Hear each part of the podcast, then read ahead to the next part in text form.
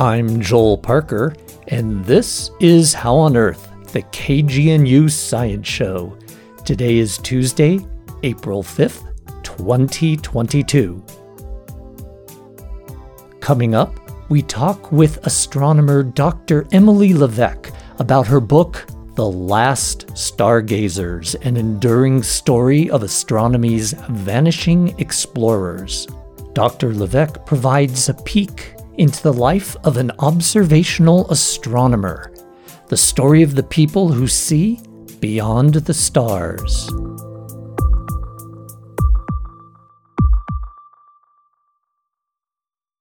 For millennia, humans have gazed up at night in wonder and amazement, creating stories about the mysteries of those beautiful and sometimes surprising glowing occupants of the sky and using them to track the seasons. Astronomy is considered the oldest science, with records of astronomical measurements made in ancient Egypt and Mesopotamia 5,000 years ago, and even 2,000 years before that, nomadic people living on the African savanna at a place called Nabta Playa created what is possibly Earth's oldest astronomical observatory and calendar. A circle of stones long before Stonehenge that might have been used to track the timing of summer solstice and the arrival of monsoons.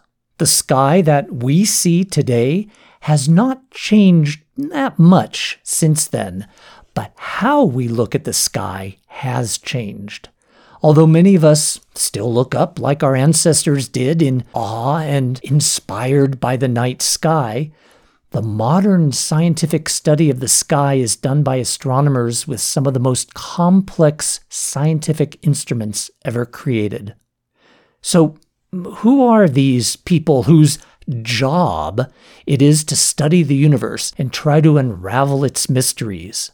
That is the world that Dr. Emily Levesque shares with us in her book, The Last Stargazers The Enduring Story of Astronomy's Vanishing Explorers. Dr. Levesque is a professor at the University of Washington in Seattle her research is focused on understanding how the most massive stars in the universe evolve and die. She has observed on many of the planet's largest telescopes and flown over the Antarctic stratosphere in an experimental aircraft for her research.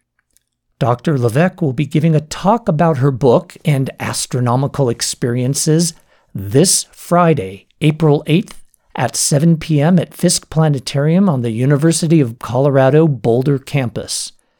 Dr. Levesque joins us now on How on Earth to talk about what it is like to be a professional astronomer and some of the stories from these sometimes nomadic scientists. So I can share the story of how I've become an astronomer. Um, when I interviewed all of my colleagues for the book, so many people told me their origin stories, and I was really struck by how different they all were. There were people like me who were in love with space from the time they were tiny, and people who came to it late, people who went to a planetarium show for the first time and were mesmerized, took a class in college and just never looked back. But in my case, I really got interested as a very small child. When I was two years old, Halley's Comet made its most recent close flyby of Earth. Hmm. And my big brother Ben had to observe this comet for a school project. So our whole family went out into our backyard in southern New England. And apparently, I was the standard fussy, tired two year old who was afraid of the dark and just wanted nothing to do with this until they pointed me up. And apparently, I was just fascinated by the night sky. And from then on, people would ask what I wanted to be when I grew up, and the answer was, well, I want to be a ballerina or an astronomer, or hmm. a firefighter or an astronomer, or later a marine biologist or an astronomer. and astronomer just always stuck. And the trick I went into growing up was that I knew I loved space. I had a family who loved science and really loved the pursuit of knowledge, but I didn't know any professional scientists. I didn't know professional astronomers. I had no idea what that job would entail all day. Hmm. So when I got to college, I majored in physics and it was a huge shock because I'd really never taken any physics before. And I got this sort of crash course in what the world of astronomy was actually going to be like and wound up loving it. But it was an interesting journey from loving science to finding out what scientists did all day. And that behind the scenes look at what the job is actually like is what I try to get across in The Last Stargazers that comment about what scientists really do all day or what astronomers really do all day, a lot of people think strange things about what astronomers do for a living. And and there are two types of astronomers. Well, there are many, but you know, there's theoretical or observational. Your book focuses a lot on the observational astronomers. So, what does an observational astronomer actually do? I love exploring exactly what we do in the book because there's a really wide mix of experiences or day to day lives that observational astronomers can have. And that surprises people because I think they assume we're all just, you know, nocturnal creatures who sit at a telescope every night and look through it with our eyes and wait for something to happen. Mm. And in reality, we do use telescopes, some of the most exquisite telescopes on the planet, but these telescopes are out in the darkest, most remote places we can get them to. And we will spend time thinking up a scientific plan for how we want to use a precious resource like a world class telescope. We'll apply for time like other scientists apply for grant money. If we're lucky enough to be given time, we'll be assigned a night and we plan ahead for that night. We travel to where the telescope is oftentimes. And if it's cloudy that night or the telescope's broken that night, you're just out of luck because the next night belongs to someone else. So we may go to a telescope for just a night or two and then spend months analyzing the data that we get. And that data, the light that we're gathering from stars, which in most cases in astronomy is all we get, is what propels all of our research and what we use to answer all of our scientific questions. So there's time at a telescope, but there's a lot of preparation and follow up too. And what you just described is what you mentioned in the book is classical observing, yes. where someone actually goes to the telescope on the mountain. But you mentioned that there are other types of observing, for example, remote observing. So, what is that compared to classical observing? So, remote observing is where you do pick out a telescope, design a scientific project, propose for it, and maybe get assigned time.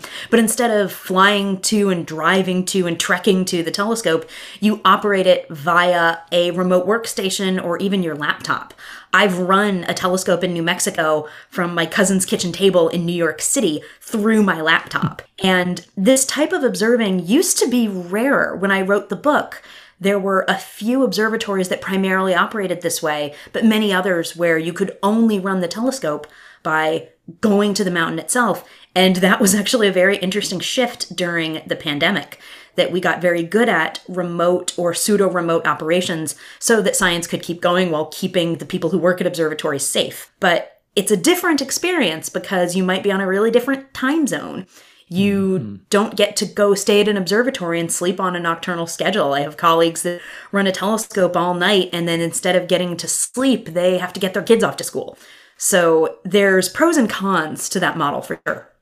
Right. The classical observing forces you to be immersed in what you're doing, and remote observing, real life intervenes. real life intervenes. It also it also makes an observing trip much quicker. I can jump to New Mexico and back in a night. And it can sometimes make astronomy more accessible, but there's there's trade-offs. You mentioned in your book that your family asked, "Did you discover anything last night?"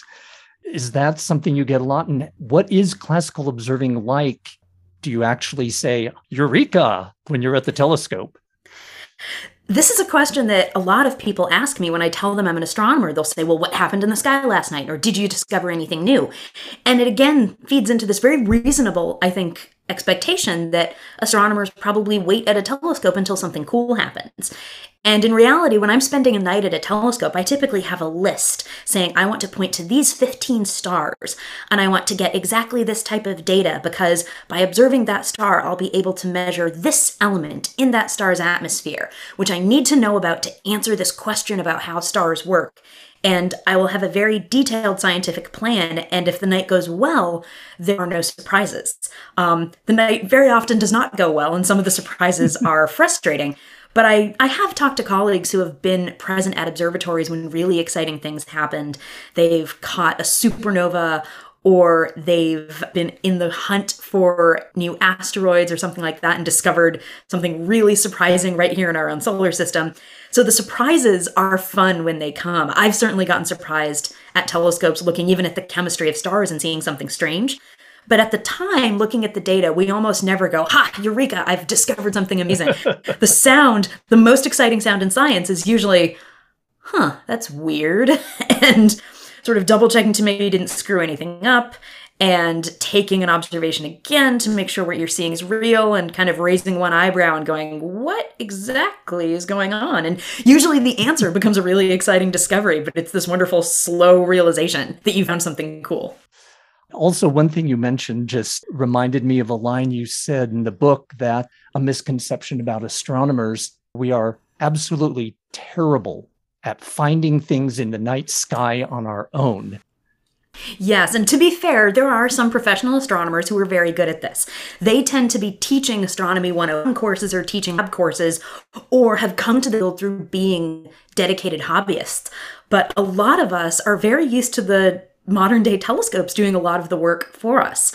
Most of the things that I study with the telescope, you can't even see with the naked eye. So I rely on the computers of a telescope and the very detailed calculations being done to go to a very particular set of coordinates to get me where I'm going. And if you were to take me outside and say, point at exactly what you were observing, maybe I could get a little close, but I certainly couldn't pinpoint it.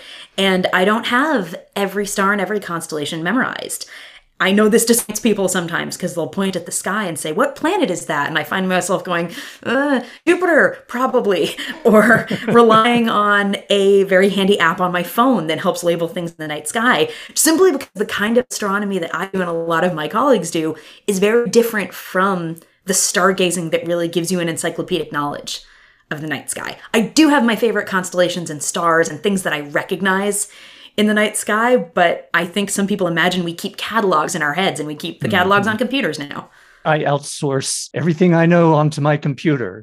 You mention a quote, I think, from Mike Brown that it's the most exciting, boring job in the world. Yes. As he specified, when the job is going well, it's the most exciting, boring job in the world. When everything's going well, the telescope's working perfectly, the sky is clear, you go down your list and you observe the first star and the second star, and everything is nice and smooth. And as soon as one of those things stops being true, the boring goes away for sure. And whether it's exciting or frustrating or exhausting, the night changes. But hope for a night where things go according to plan and the excitement comes from the data and the science that you got. And sometimes you must sit there and ponder exactly what it is that you're doing sitting in that little room, just the impact of what you are actually doing and looking at. Does that sometimes just shock you in the middle of the night? It, it really does. It's not something that you ever entirely get immune to. I think I think any astronomer at some point is sitting in the control room of this building sized telescope and is thinking, I'm pointing a piece of glass that's, you know, 27 feet across, one of the largest pieces of glass in the world. I'm pointing it at the sky. It's collecting little crumbs of light from a star that's being eaten by a black hole, how many countless light years away. And based on that light, I'm going to explain the physics of how stars work as long as the telescope shutter doesn't break, ladybugs don't crawl into the detector, or an ill-timed earthquake doesn't show up. And the contrast between the big questions we're trying to answer and the things that can sort of befall observing runs are always sort of absurd. And anybody will get tired during the night. You might be amazed at the romance of the night at 10 p.m and by four in the morning maybe the beauty has worn off it's going oh, two more hours until i can get to bed but you never fully forget the strange enormity of what you're doing and that's just the data collection part of the fun. You mentioned that first you have to pose and hope you get time on the telescope. That's not always a given. But then you're lucky. You get to go to the telescope. You hope that it's clear. That's not always a given. And then you collect your data. But then what do you do after you have finished your observing run? that's where a lot of the really exciting science happens, and that's meticulous in its own way. So, the first thing we do is we make sure that the data is of a good enough quality that we can answer the scientific questions we want to. And if we've planned our observations well, the data has come out in great shape, but we still have to do what we call reducing the data. And it's what it sounds like.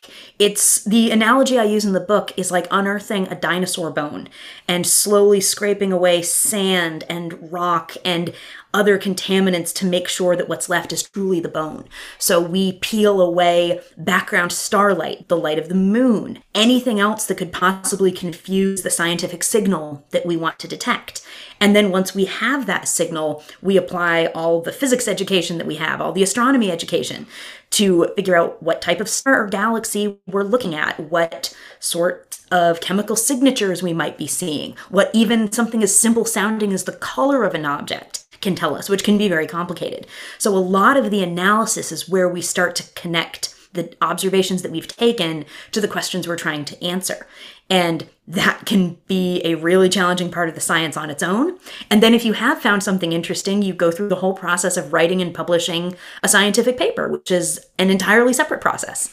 so, it's a long journey from proposing for the telescope, going to the telescope, coming back from the telescope with data to a scientific result a scientist really has to be able to do so many different things. They have to come up with ideas, figure out how to come up with a question, how to get the answer, get the answer, and then write the paper, like you said, in a way that gets through the peer review process. So it really is a Jack and Jill of all trades. It is, and it's it's one of the reasons that collaborative science is so powerful because everything that you just described is a daunting task for somebody to do by themselves. But working with collaborators who are experts on how a telescope works or exactly how a camera in a telescope will behave and can help you refine your scientific questions, all of that makes your research idea better. And even when you mentioned the peer review process, having reviewers that can really dig into your paper and make sure you've done everything carefully. I mean, that's it's the backbone of how science works and working with collaborators and colleagues who can help their expertise and make the science better is just crucial to the work that we do. Thinking of all the different skills that you had to develop to be a successful astronomer, is there one that you never thought you would have to be good at to be an astronomer? It's funny because I'm not sure it surprised me, but I know it surprises a lot of people. Scientists have to be really good communicators. Um, and especially, we have to be good writers in order to propose a scientific idea to colleagues that they deem worth giving telescope time or money. We need to describe the results of what we found very well. Einstein never would have gotten famous if he hadn't explained general relativity clearly and well to colleagues who had no idea what this wacky idea was. and then even talking to funding agencies, talking to the public whose tax dollars support what we do. It's so important to be clear on what we're doing, why it matters, why it's worth investing in, why it's worth supporting. So, scientists I know are often thought of as people who think in numbers and really don't know how to connect with sort of people in their day to day life. And in reality, being a good communicator is a crucial part of being a good scientist because we have to communicate with each other and we have to communicate with the folks who support the science itself. Yeah, I've always felt that scientists, as part of the requirement for the major, should either take a speech, communication, or theater class. Mm-hmm. I was a theater kid in high school, and it has to this day been some pretty valuable professional preparation. Going back to the observatories and observing runs, you've mentioned how observing is this combination of high and low tech, from state of the art instruments and technology to, as you say, here, sit on this crate balanced on the wobbly board. Uh, I really liked that description. But what are some of the differences that you've seen between what is really state of the art and yet some MacGyver esque need to make things work? I think this contrast is probably familiar to anybody that's ever dealt with a complicated project at work or dealt with trying to do something difficult with sufficient but not infinite resources. So, I mean, telescopes are engineered to have literal hair's width precision in their mirrors. Their mirrors are optically perfect so that they can gather and focus light as well as possible. And they're in these giant building sized moving structures that can point very precisely to all over the night sky. So they're engineered wonderfully. But at the same time, when something stops working, I definitely have colleagues that'll pull the, yeah, just hit it with a wrench right there and hope that fixes it. And for a lot of telescopes, you don't necessarily have immediate access to a spare part, or you might have something malfunction and not want to wait five hours, five precious hours in a dark night to get a solution. So I talked to people who were, you know, fashioning telescopes out of scotch tape and a couple razor blades, or who were cutting out a big piece of cardboard and saying, now if we position this over the mirror just so, it'll be like the mirror, smaller. The best analogy that I heard somebody give me for working at a mountaintop telescope was that it's sort of like a garage band, that you have extraordinarily skilled musicians, maybe, and people putting on an amazing concert that comes out great, but behind the scenes, somebody's taping some wires together and, you know, frantically trying to fix a microphone on the fly, and there's sort of a ragtag group of people making it work. And this will happen a lot of times, observatories, even observatories that are extremely well supported and funded, simply because there's so many little things that can go wrong, and you kind of count on human ingenuity to come up with an ad hoc solution when needs to be done. You mentioned telescopes being in, you know, these remote places and having to be very um, clever sometimes at making things work in the middle of the night with minimal resources and you liken it to a garage band but there are other types of telescopes and one actually that you talked about is more like a symphony orchestra is yes. a telescope called SOFIA what is SOFIA and what makes that an orchestra SOFIA stands for the Stratospheric Observatory for Infrared Astronomy, so SOFIA.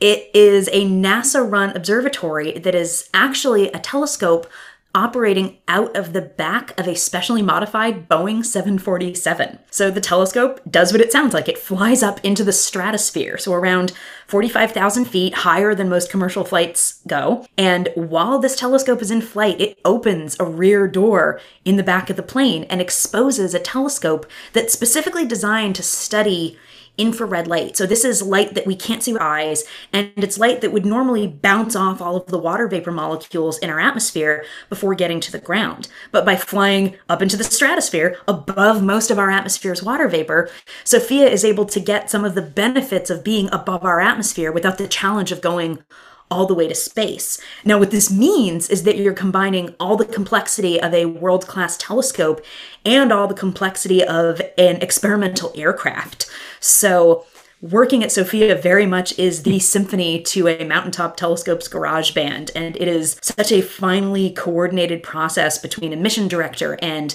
specially trained pilots who operate SOFIA, and people who are experts at the telescope and the instruments, and astronomers who might come along for the observations. It's an extraordinary achievement where everybody learns their part, and then when they're assembled, you get this amazing observational experience out of it. One thing you mentioned in your book is the discovery of the cosmic microwave background, where what they thought was noise wasn't.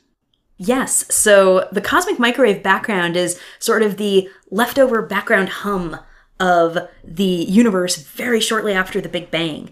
And there were two scientists named Arno Penzias and Robert Wilson, and they were busy building a radio telescope for Bell Labs. And this is a great opportunity to explain what a radio telescope is, too, because these telescopes detect, again, not the light that we see with our eyes. They detect light that is much, much redder than what our eyes can see. Its wavelength is much longer. When you look at a radio telescope, it often looks like a satellite dish. Um, if anybody's seen the movie Contact, they see great examples of radio telescopes there. So Penzias and Wilson were trying to build a radio receiver for communication, and they wanted the receiver to be as perfect as possible. They didn't want any hum or static or background noise or any junk to get into the way of very sensitive communications. And they improved and improved and improved the detector, but there was this, still this faint little like in the background. And they tried everything to figure out what it was. And I know one solution that was posed was, you know, well, there are these pigeons that, despite everything that we try, will roost in the detector and leave behind, I think it's very delicately described as a white dielectric substance left behind by pigeons on the radio detector. And these two physicists who went on to win a Nobel Prize carefully went out and cleaned off what was left of the pigeons and thought that that would potentially fix the hiss, and nothing did. And they finally realized that they were detecting the faint background hum left over from this era shortly after the Big Bang. There were scientists who had actually predicted that this signal would be real, and Penzias and Wilson happened to detect it. And once these teams joined forces, they realized what they'd found, and it wound up being an amazing discovery, but only after they eliminated pigeon poop as an explanation. That was Dr. Emily Levesque talking about her book, The Last Stargazers The Enduring Story of Astronomy's Vanishing Explorers. Dr. Levesque will be in town this week to talk about those stories from her book at Fiske Planetarium on the University of Colorado Boulder campus. Her presentation will be on Friday, April 8th at 7 p.m. For more information, visit the Fiske Planetarium website at colorado.edu slash Fiske. That is spelled F I S K E and tune in to How on Earth next week for part two of our interview with Dr. Levesque.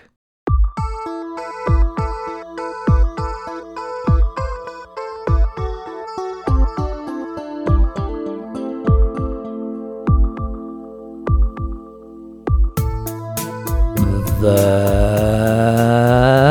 all for this edition of How on Earth. This week's show was produced and engineered by yours truly, Joel Parker. Our theme music was written and produced by Josh Cutler. Visit our website at howonearthradio.org to find past episodes, extended interviews, and you can subscribe to our podcast through iTunes and follow us on Facebook and Twitter. Questions or comments? Call the KGNU comment line at 303 447 9911. For How on Earth, the KGNU Science Show, I'm Joel Parker.